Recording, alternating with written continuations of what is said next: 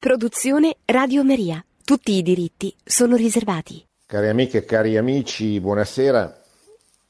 Dedicherò questa trasmissione alle catechesi sul discernimento degli spiriti che sta facendo Papa Francesco il mercoledì, nelle udienze generali del mercoledì. Il discernimento è uno dei temi più rilevanti degli esercizi spirituali di Sant'Ignazio,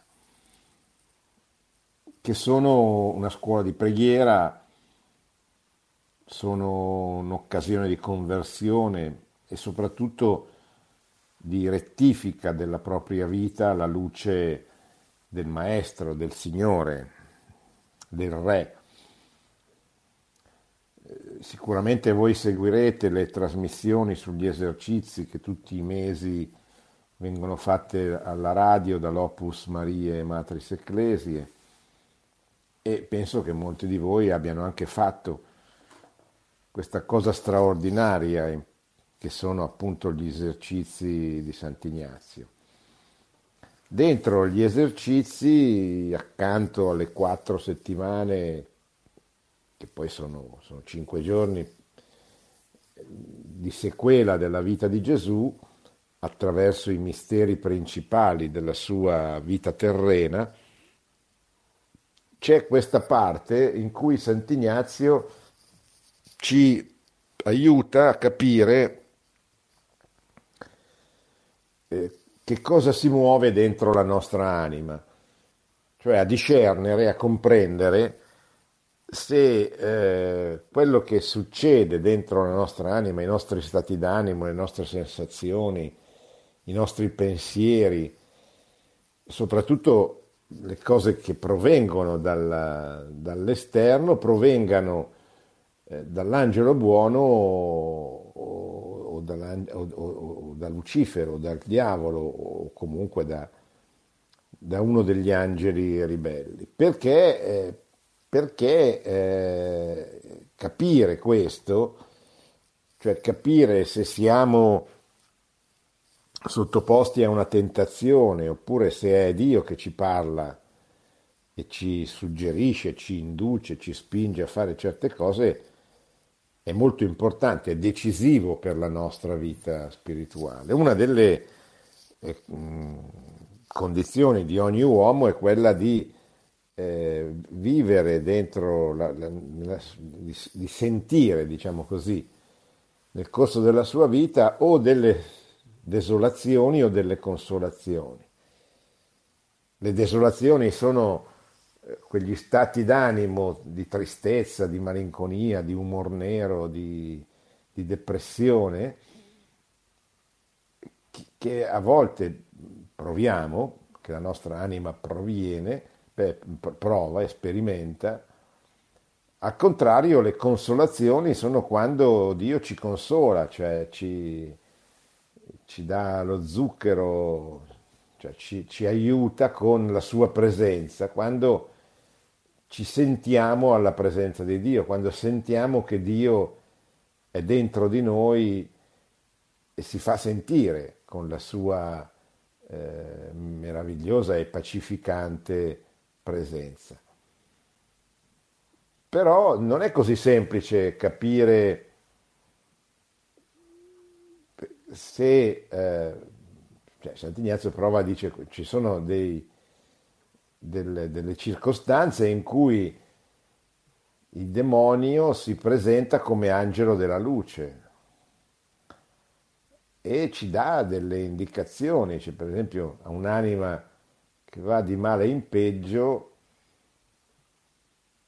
il demonio porta dentro quell'anima la, la, la pace, la pace apparente, la, un'apparente tranquillità, mentre l'angelo buono è quello che mira a fare sì che questa persona senta il rimorso dei suoi peccati della strada che ha intrapreso.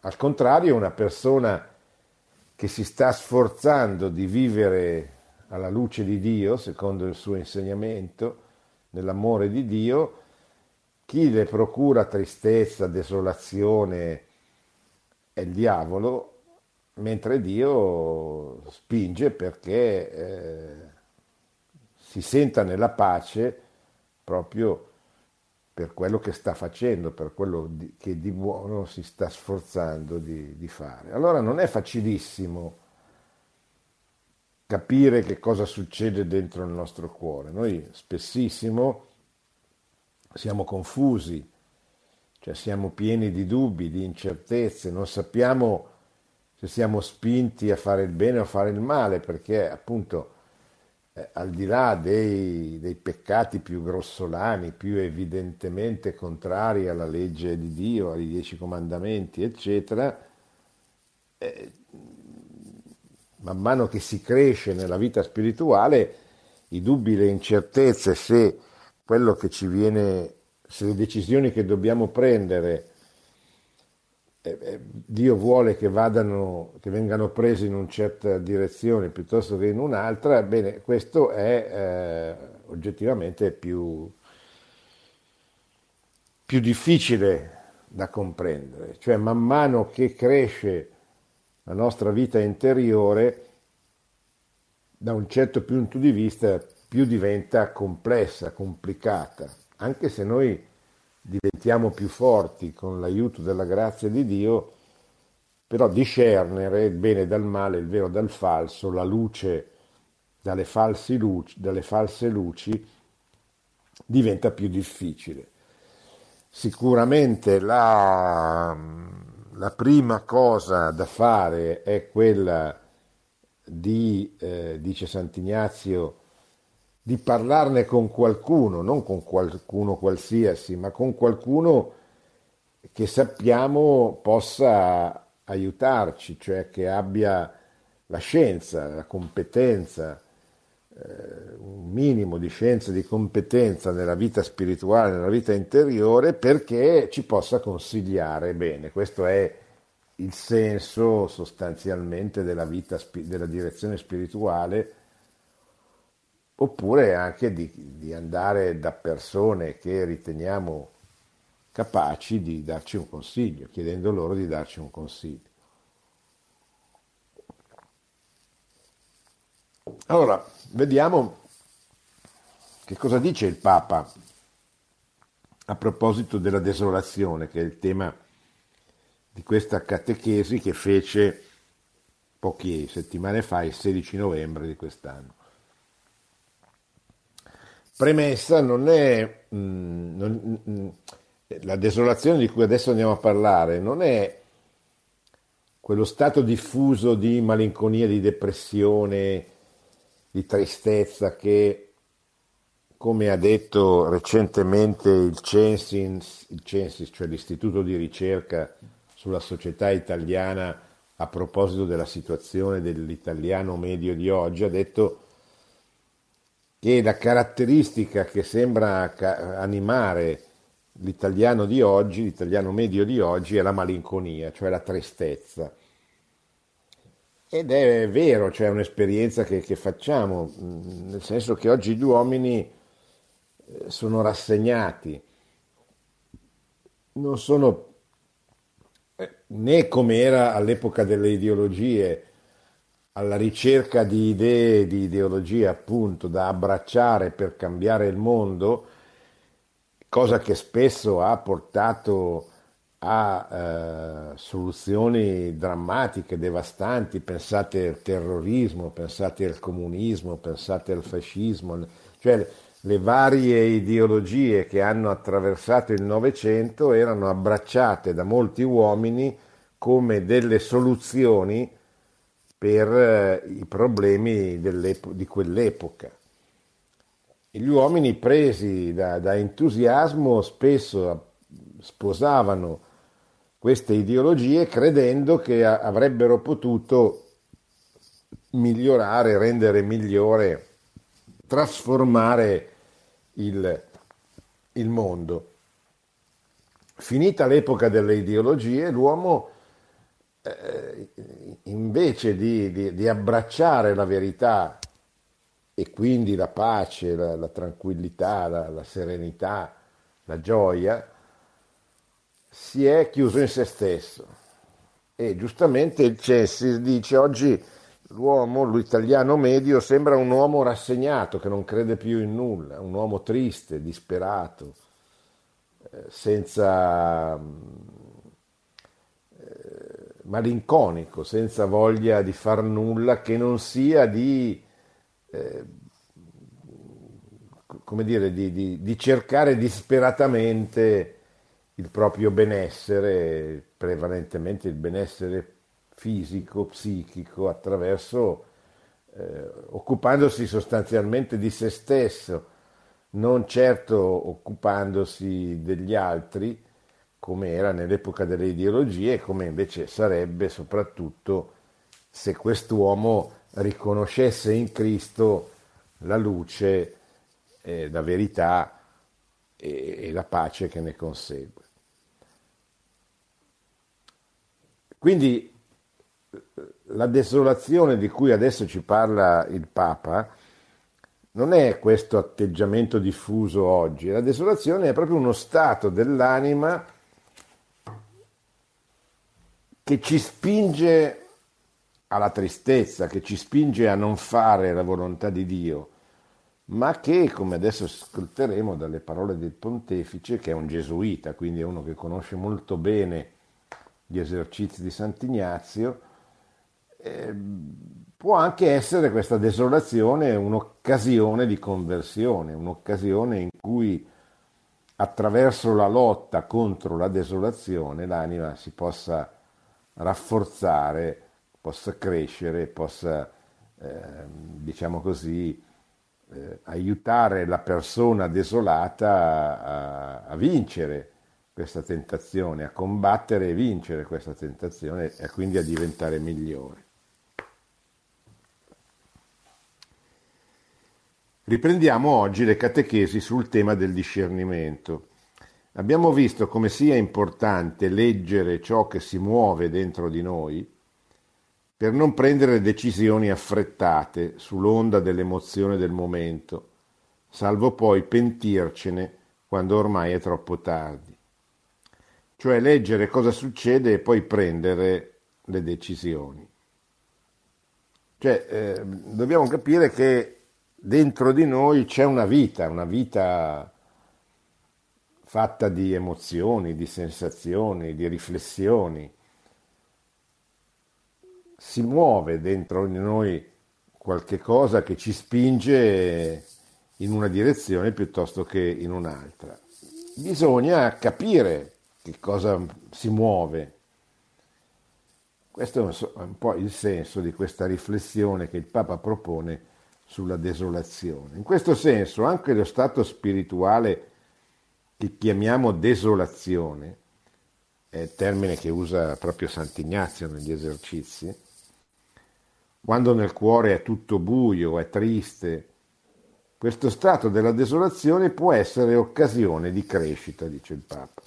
Infatti, se non c'è un po' di insoddisfazione, un po' di tristezza salutare, una sana capacità di abitare nella solitudine, di stare con noi stessi senza fuggire, rischiamo di rimanere sempre alla superficie delle cose e non prendere mai contatto con il centro della nostra esistenza.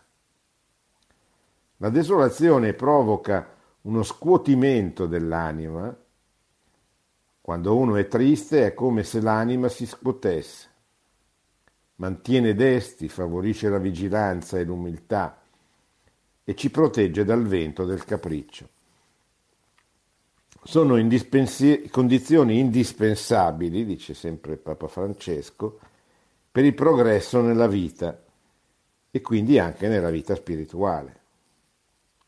Una serenità perfetta ma asettica, senza sentimenti, quando diventa il criterio di scelte e comportamenti ci rende disumani, un po' quanto avviene nella mistica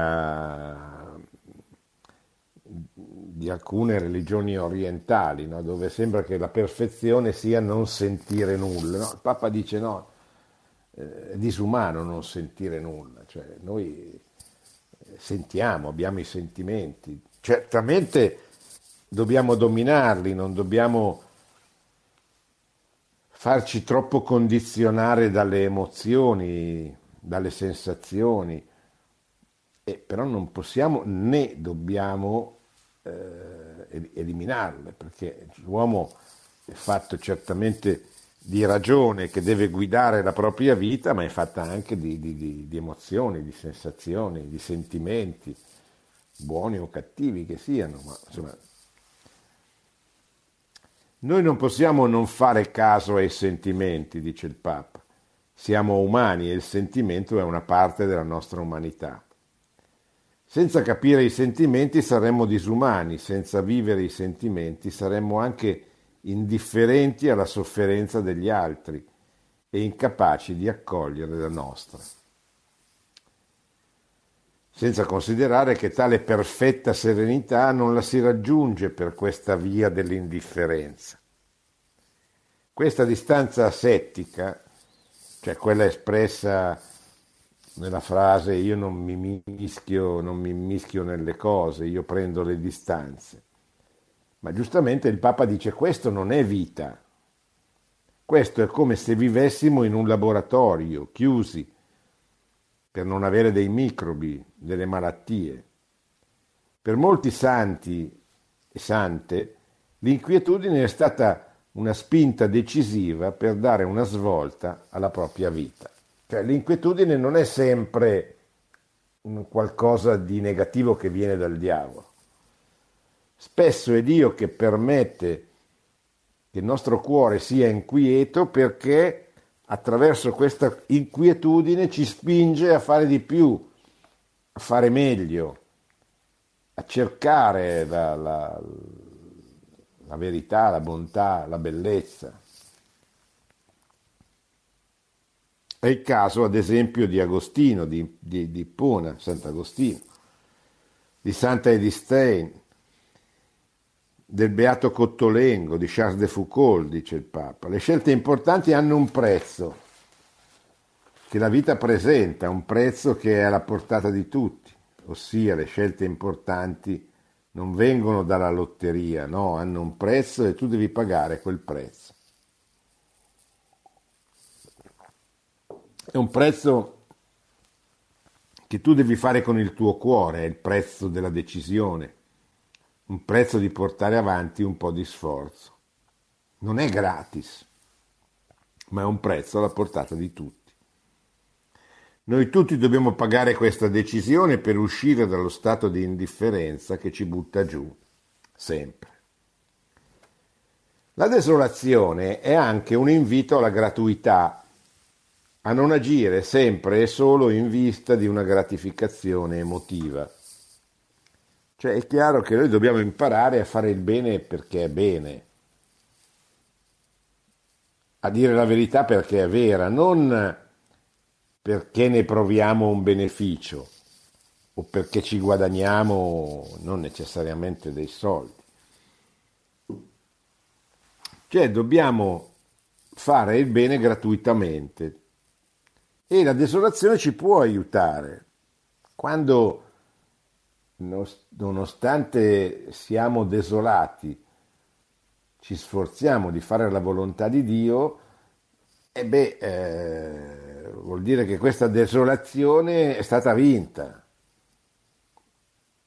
Mentre di solito, appunto, l'esito della, o meglio, la tentazione nascosta dietro la desolazione è quella di dire no, non, non serve a niente quello che fai, rassegnati è tutto perduto.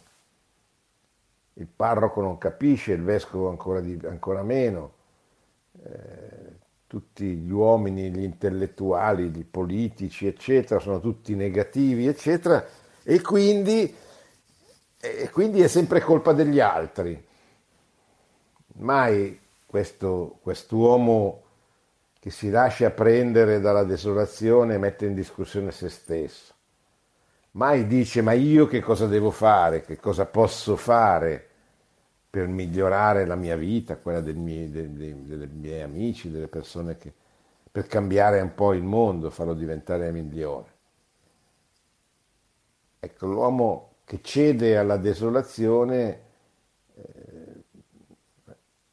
rinuncia sostanzialmente, si lascia, si lascia portare via, si lascia sconfiggere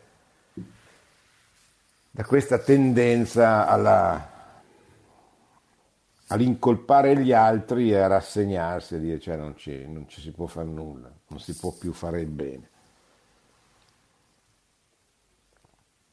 Quindi la, de- la desolazione è anche un invito alla gratuità, a, ad agire anche quando non, non proviamo un'emozione per, per, per, il bene che stiamo facendo. Guardate che questa, molti, molti santi hanno passato gran parte della loro vita in questo stato di desolazione.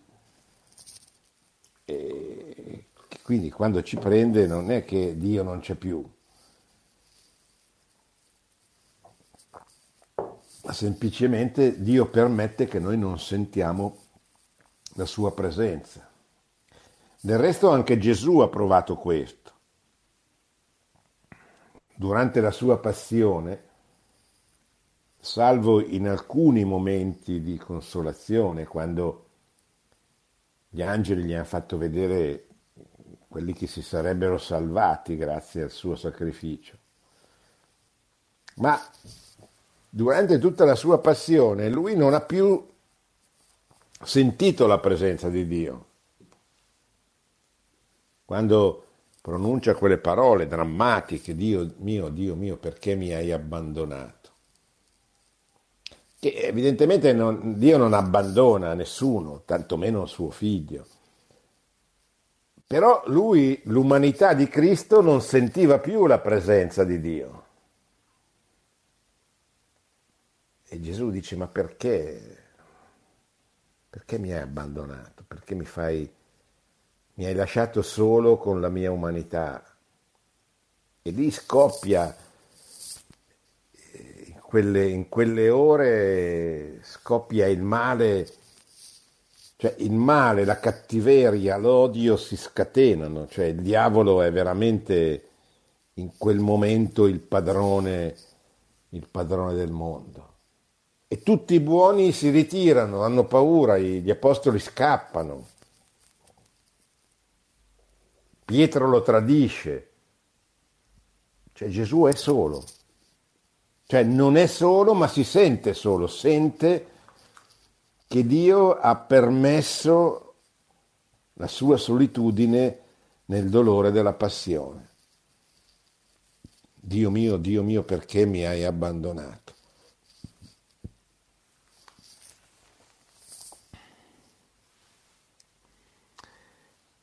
Essere desolati ci offre la possibilità di crescere, di iniziare una relazione più matura, più bella con il Signore e con le persone care. Una relazione che non si riduca a un mero scambio di dare e avere. Pensiamo, dice il Papa, alla nostra infanzia, per esempio. Da bambini Capita spesso di cercare i genitori per ottenere da loro qualcosa, un giocattolo, i soldi per comprare un gelato, un permesso, eccetera. Così li cerchiamo, i genitori, non per se stessi, ma per un interesse. Eppure il dono più grande sono loro, i genitori. E questo lo capiamo man mano che cresciamo. Diventando grandi noi capiamo eh, come i genitori non sono soltanto quelli a cui chiedere eh, quei benefit che ti interessano, sono molto, molto, molto di più. Anche molte nostre preghiere, continua il Papa, sono un po' di questo tipo. Sono richieste di favori rivolti al Signore, senza un vero interesse nei suoi confronti. Cioè, lo cerchiamo perché eh, crediamo che, che, Gesù, che Dio sia capace di darci quello che gli chiediamo. E questo non è, non è amore, o meglio, non è l'amore puro, cioè non è la gratuità.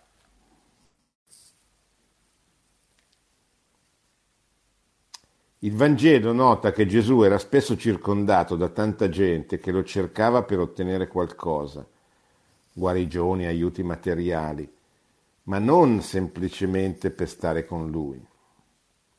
Era pressato dalle folle, eppure era solo. Alcuni santi e anche alcuni artisti hanno meditato su questa condizione di Gesù. Potrebbe sembrare strano, irreale, chiedere al Signore come stai, e invece è una maniera molto bella di entrare in una relazione vera, sincera, con la sua umanità, con la sua sofferenza, anche con la sua singolare solitudine. Con lui, con il Signore che ha voluto condividere fino in fondo la sua vita con noi. Gesù è solo nella passione. Gli apostoli e anche i più fedeli si addormentano, non riescono a vegliare neppure un'ora con lui.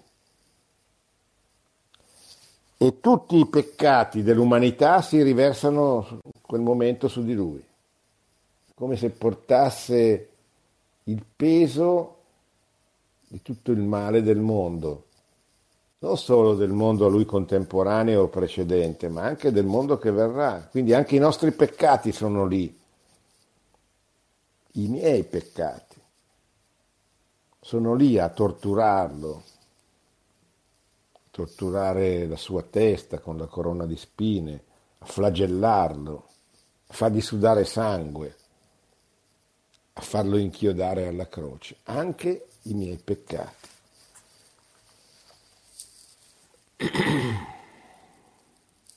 E allora, e allora il Papa invita a pregare, pregate con lui, State con Gesù. Parlategli. Ditegli quello che, che vi par di sentire. Chiedetegli di, di poterlo aiutare, in qualche modo di poterlo consolare. Perché appunto gli angeli buoni interverranno dopo questa lunghissima e terribile agonia per mostrargli quello che lui cercava, la sua tentazione, il suo dubbio, ma che cosa serve quello che sto patendo? E allora gli angeli dimostrano quanto, quanto sarebbe servito a tanti uomini sarebbe servita a tanti uomini questa sua passione, questa sua sofferenza. No, non sarebbe stata inutile. Ta- ci fa tanto bene imparare a stare con Lui, a stare con il Signore, senza altro scopo, esattamente come ci succede con le persone a cui vogliamo bene. Desideriamo conoscerle sempre di più perché è bello stare con loro. E questo avviene nella, nella preghiera stare con lui senza rivolgersi a lui soltanto quando abbiamo bisogno di qualcosa, ma stare con lui come faceva il curato d'Ars. Io lo guardo, lui mi guarda. E guardiamo la sua presenza reale nel Santissimo Sacramento, non un'immagine, un'ipotesi. Cari fratelli e sorelle, la vita spirituale non è una tecnica a nostra disposizione, non è un programma, un programma di benessere interiore che sta a noi programmare, no. La vita spirituale è la relazione con il vivente, con Dio, il vivente appunto, irriducibile alle nostre categorie. E la desolazione allora è la risposta più chiara all'obiezione che l'esperienza di Dio sia una forma di suggestione, una semplice proiezione dei nostri desideri. La desolazione non è sentire niente, tutto buio, ma tu cerchi Dio nella desolazione. In tal caso, se pensiamo che è una proiezione dei nostri desideri, saremmo sempre noi a programmarla, saremmo sempre felici e contenti come un disco che ripete la medesima musica. Invece chi prega si rende conto che gli esiti sono imprevedibili. Esperienze e passi della Bibbia che ci hanno spesso entusiasmato, oggi stranamente non suscitano alcun trasporto. E altrettanto inaspettatamente esperienze, incontri e letture a cui non si era mai fatto caso o che, si, prefer- o che si preferirebbe evitare, come l'esperienza della croce, portano a una pace immensa. Quindi, conclude il Papa, non avere paura della desolazione, portala avanti con perseveranza, non fuggire. E nella desolazione cerca di trovare il cuore di Cristo, di trovare il Signore. E la risposta arriva sempre. Di fronte alle difficoltà, quindi, conclude Papa Francesco, mai scoraggiarsi, per favore, ma affrontare le prove con decisione, con l'aiuto della grazia di Dio che non ci viene mai a mancare. E se sentiamo dentro di noi una voce insistente che vuole distoglierci, distoglier, distoglierci dalla preghiera, impariamo a smascherarla, come la voce del tentatore. E non lasciamoci impressionare, semplicemente facciamo proprio il contrario di quello che ci dice. Bene, questa era la, la, catechesi sulla desolazione. Adesso continuiamo. Una settimana dopo il Papa parla invece della consolazione. Cioè quando ci sentiamo ripieni di Dio, possiamo dire. Dopo aver considerato alcuni aspetti della, della desolazione, quale buio dell'anima, parliamo oggi della consolazione, che sarebbe la luce dell'anima e che è un altro elemento importante per il discernimento. E da non dare per scontato perché può prestarsi a degli equivoci. Noi dobbiamo capire che cosa è la consolazione come abbiamo cercato di capire che cos'è la desolazione. Ma che cos'è allora dunque questa consolazione? È un'esperienza, dice il Papa, di gioia interiore che consente di vedere la presenza di Dio in tutte le cose. Essa rafforza la fede e la speranza e anche la capacità di fare il bene. Quindi le tre virtù teologali, la fede, la speranza e la carità, sono eh, dire, sono vissute di più e meglio se siamo consolati. La persona che vive la consolazione non si arrende di fronte alle difficoltà. Perché? Perché sperimenta una pace più forte della prova. Si tratta dunque di un grande dono per la vita spirituale e per la vita nel suo insieme. La consolazione è un movimento intimo, cioè interiore all'uomo, che tocca il profondo di noi stessi. Non è appariscente, ma è soave, delicata, come una goccia d'acqua su una spugna. E lo spiega bene questo Sant'Ignazio negli esercizi spirituali. La persona si sente avvolta dalla presenza di Dio in una maniera sempre rispettosa della propria libertà, cioè ci sentiamo avvolti dalla presenza ma non obbligati, non eh, perché costretti, no. È Dio che, che è presente nella nostra vita, lo, lo, lo vediamo, lo percepiamo, lo sentiamo con modalità molto diverse, per qualcuno è, è semplicemente una cosa, è soprattutto una cosa interiore, non, non c'è nulla di però, però, però Dio è percepito come, come tale, come presente, ci dà gioia, ci dà entusiasmo, ci dà voglia di fare. Non è neppure, dice il Papa, un'euforia passeggera. Al contrario, come abbiamo visto, anche il dolore, per esempio il dolore dei nostri peccati, può diventare motivo di consolazione. Pensiamo all'esperienza vissuta da Sant'Agostino quando parla con la madre, con mamma Monica, nella bellezza della vita eterna. Oppure pensiamo, dice il Papa, alla perfetta letizia di San Francesco, peraltro associata a situazioni molto dure. Pensiamo a tanti santi e sante che hanno saputo fare grandi cose, non perché si ritenevano bravi e capaci, ma perché conquistati dalla dolcezza pacificante dell'amore di Dio. È la pace che notava in sé con stupore Sant'Ignazio quando leggeva le vite dei santi. Essere consolato è stare in pace con Dio sentire che tutto è sistemato in pace, tutto è armonico dentro di noi.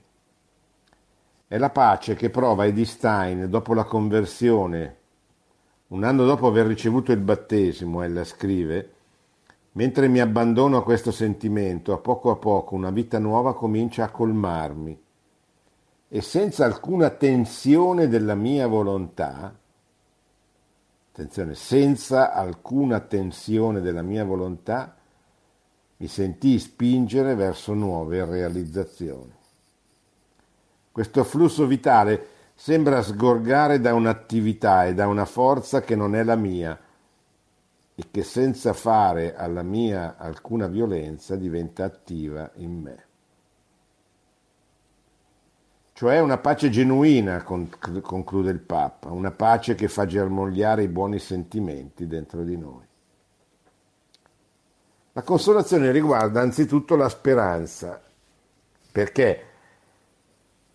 Perché la consolazione è protesa al futuro, mette in cammino, spinge, consente di prendere iniziative fino a quel momento sempre rimandate o neppure immaginate, come il battesimo per Edith Stein. La consolazione è una pace tale ma non per rimanere lì seduti godendola. No, ti dà la pace, ti attira verso il Signore e ti mette in cammino per fare delle cose, per fare cose buone. In tempo di consolazione, quando noi siamo consolati, ci viene la voglia di fare tanto bene, sempre. Quando invece c'è il momento della desolazione, ci viene voglia di chiuderci in noi stessi, di non fare nulla. La consolazione ti spinge avanti al servizio degli altri, alla società, alle persone. La consolazione spirituale non è pilotabile. Tu non puoi dire adesso che venga la consolazione. No, non è, non è normale, non, è, cioè non puoi chiamarla a, a, come si può chiamare l'elettricista piuttosto che l'autista, piuttosto che una qualsiasi persona che chiamiamo perché ci dia un aiuto. No, no, la consolazione non è programmabile.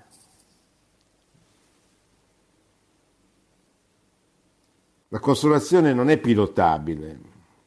Tu non puoi dire adesso che venga la consolazione, no, non è pilotabile non è programmabile a piacere, è un dono dello Spirito Santo. Consente, dice il Papa, una familiarità con Dio che sembra annullare le distanze. Santa Teresina del Bambino Gesù, visitando a 14 anni Roma, nella Basilica di Santa Croce in Gerusalemme, cerca di toccare il chiodo che lì è venerato, uno di quelli con cui Gesù fu crocifisso. Teresa avverte questo suo ardimento come un trasporto d'amore e di confidenza e poi scrive fui veramente troppo audace, ma il Signore vede il fondo dei cuori, sa che l'intenzione mia non era, cioè sa che l'intenzione mia era un'intenzione pura. Agivo con lui da bambina, che si crede tutto, che si crede tutto permesso e considera come propri i tesori del Padre. La consolazione è spontanea, continua il Papa. Ti porta a fare tutto spontaneamente, come se fossimo bambini.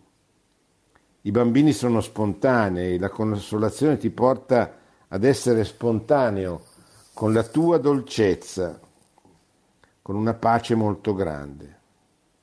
Una ragazza di 14 anni ci dà una descrizione splendida della, della consolazione spirituale si avverte un senso di tenerezza verso Dio, che rende audaci nel desiderio di partecipare della sua stessa vita, di fare ciò che gli è gradito. Perché ci sentiamo familiari con lui, sentiamo che la sua casa è la nostra casa, perché ci sentiamo accolti, amati, ristorati. Con questa consolazione non ci si arrende di fronte alle difficoltà.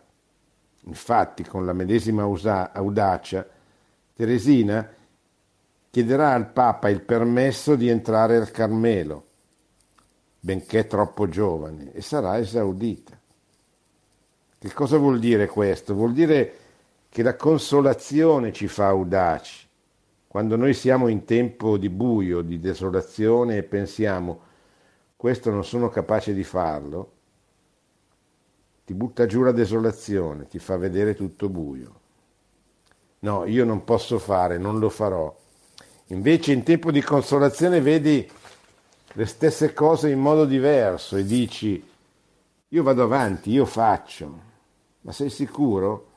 Io sento la forza di Dio e vado avanti. E così la consolazione, aggiunge il Papa, ti spinge ad andare avanti, a fare delle cose che in tempo di desolazione tu non ne saresti stato capace. Ti spinge a fare il primo passo. Questo è il bello della consolazione. Però stiamo attenti, dice bene il Papa. Stiamo attenti perché dobbiamo distinguere bene la consolazione che è di Dio dalle false consolazioni. Nella vita spirituale avviene qualcosa di simile a quanto capita nelle produzioni umane. Ci sono gli originali e ci sono le imitazioni. Se la consolazione autentica, è come una goccia su una spugna, è soave e intima, le tue imitazioni sono più numerose e appariscenti, sono puro entusiasmo, sono fuochi di paglia, senza consistenza, portano a ripiegarsi su se stessi, a non curarsi degli altri.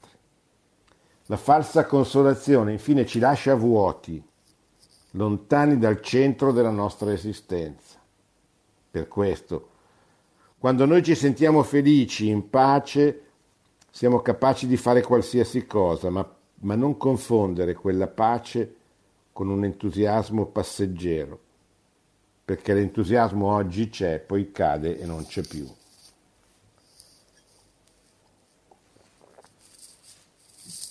Per questo si deve fare discernimento, anche quando ci si sente consolati, dice il Papa, perché la falsa consolazione può diventare un pericolo se la ricerchiamo come fine a se stessa, in modo ossessivo e dimenticandoci del Signore.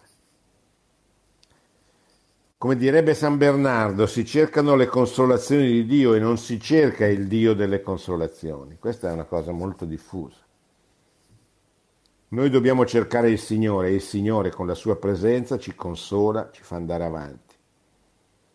E non cercare Dio perché ci porta le consolazioni. Con questo sottinteso, no, questo non va. Non dobbiamo essere interessati a questo.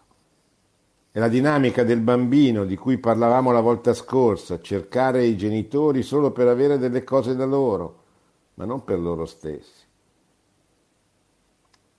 va per interesse. Papà, mamma, i bambini sanno fare questo, sanno giocare e quando la famiglia è divisa e hanno questa abitudine di cercare lì e cercare qua, questo non va bene, questo non è consolazione, quello è interesse e i bambini lo percepiscono. Anche noi corriamo il rischio di vivere le relazioni con Dio in modo infantile cercando il nostro interesse, cercando di ridurre Dio a un oggetto a nostro uso e consumo, smarrendo il dono più bello che è Lui stesso. Così andiamo avanti nella nostra vita, che procede fra le consolazioni di Dio e le desolazioni del peccato del mondo. Ma conclude il Papa sapendo distinguere quando è una consolazione di Dio che ti dà pace fino al fondo dell'anima da quando è un entusiasmo passeggero che non è cattivo, ma non è la consolazione di Dio. E ci fermiamo per le vostre domande.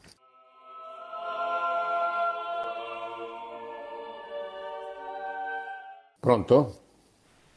Pronto? Sì, prego. Da dove chiama? Eh, buonasera, buonasera, chiamo da Bologna, sono Andrea. Senta, Sì, volevo dirle che la consolazione, io quando vado a fare la Santa Comunione, tutto, con tutte le mie problematiche, i miei problemi, le mie ansie, tutte le mie ehm, attaccamento di- ai soldi, magari di credersi di essere consolati dai soldi, da, da queste cose. Quando faccio la Santa Comunione mi sento, mi sento un altro, mi sento sicuro, mi sento, eh, mi sento di affrontare tutto, ecco, metto tutto nelle mani del Signore e così mi passa, mi passa subito tutto, mi passa. Beh, bene, certamente è un, è un grande dono, è una consolazione di cui deve ringraziare il Signore, eh, non è che tutti ce l'hanno, anzi. Eh, quindi ringrazio il cielo di avere questo dono, eh, che sicuramente è, una, è Dio che vuole consolarla facendole sentire la sua, la sua presenza. Lo ringrazio. Pronto? Pronto, sono Carla dal Piemonte. Senta, Sì, Carla.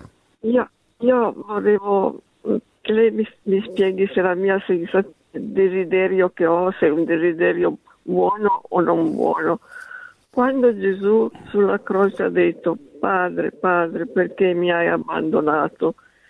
Il Padre le ha risposto, le era vicino, ma le ha risposto qualcosa questo mio desiderio una curiosità buona oppure una cosa, non lo so, mi dia un, mi, mi aiuti a capire per favore.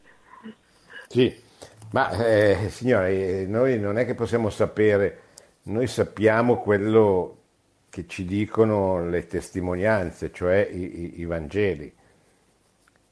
E, e in quel momento cosa, cosa avviene? Cioè avviene che il padre ritira la sua presenza, la sua divinità dal figlio.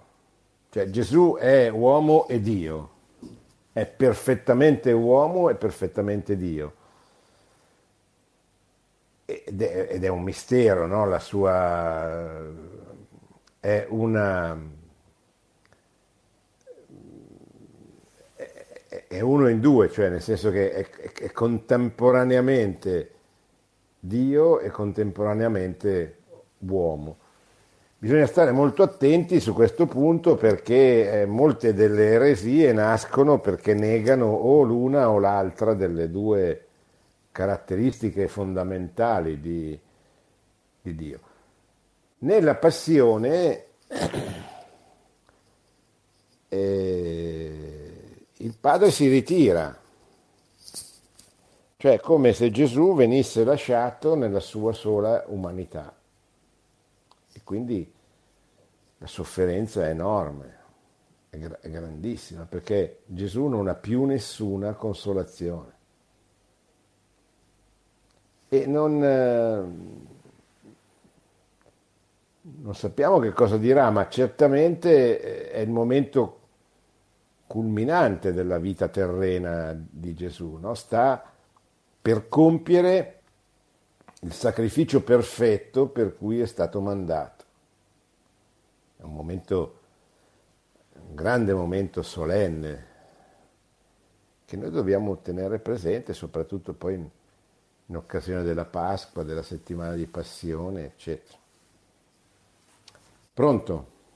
Pronto? Sì, pronto? Sì, prego. Eh, professore Bernici? Prego, prego. Sì. Eh, professore, senta, eh, Da, dove chiama? io, io la- chiamo da Avellino, io la seguo quasi sempre, eh, tutte, tutte le, le sue- le sue trasmissioni. Ehm, Sì. Lei parla della desolazione, io eh, le volevo fare questa domanda che eh, cade nel mio caso personale di vita, eh, un po' particolare perché eh, io mi trovo alle soglie della terza età avendo 64 anni e per cui io non vorrei da lei una risposta sul mio caso di vita del momento cioè, le, per me le, le, consolazioni in questa vita mia mh, umana non possono più esistere. Beh, sono arrivato, penso, ad una mh, convinzione in cui la vera consolazione sarebbe nel, poi nel dopo morte, nella dopo vita, dopo questa vita, eh, cioè, perché per me le consolazioni di questa vita non potranno più esserci, mi può dare lei una risposta? Beh, ma eh, è una condizione giusta, direi. Poi dipende molto dalle esperienze delle persone che non sono tutte uguali, però tutti dobbiamo riporre eh, la, la, la nostra gioia nella vita eterna, perché comunque questa è una valle di lacrime, come diciamo nella Sera Vergina. Poi per chi, per qualcuno di più, per qualcuno di meno, ma anche qui bisogna stare molto attenti perché poi non, noi non siamo dentro le altre persone, non sappiamo quale sia la percezione del dolore di una persona che magari non lo manifesta rispetto a un'altra che ne parla a tutti e che però magari soffre molto meno dell'altra, eccetera. Quindi concentrare sulla vita eterna anche i nostri pensieri, le nostre preoccupazioni, eccetera, è, dover, è, è, è giustissimo, è doveroso, perché la nostra vita, Santa Teresa diceva un paio d'ore, la nostra vita dura un paio d'ore, passa in un attimo. Cioè quello che non passa è l'eternità, o quella che noi chiamiamo l'eternità. Cioè è la, la, la, la gioia che nasce dalla presenza visibile eh, di chi ci ha, ci, ha, ci ha preceduto, dei santi, della Madonna, di Gesù, eccetera. Noi desideriamo questo e sappiamo che nella vita eterna, se eh, staremo sempre a fianco di Gesù, avremo la possibilità di godere della presenza di Lui, del Padre, di San Giuseppe, della Madonna, di tutti i santi, eccetera. E questo ci riempirà così di gioia per sempre. Poi è chiaro che non pretendo di, di, di rispondere, in maniera esaustiva che cos'è il paradiso, che cos'è la vita eterna.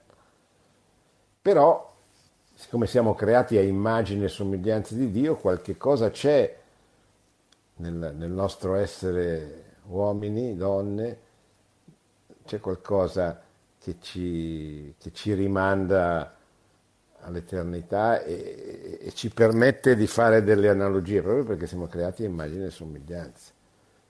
E quindi così facciamo crescere, coltiviamo anche il nostro desiderio di poterlo incontrare veramente il Signore nella sua eh, condizione definitiva, nella sua e nella nostra condizione definitiva.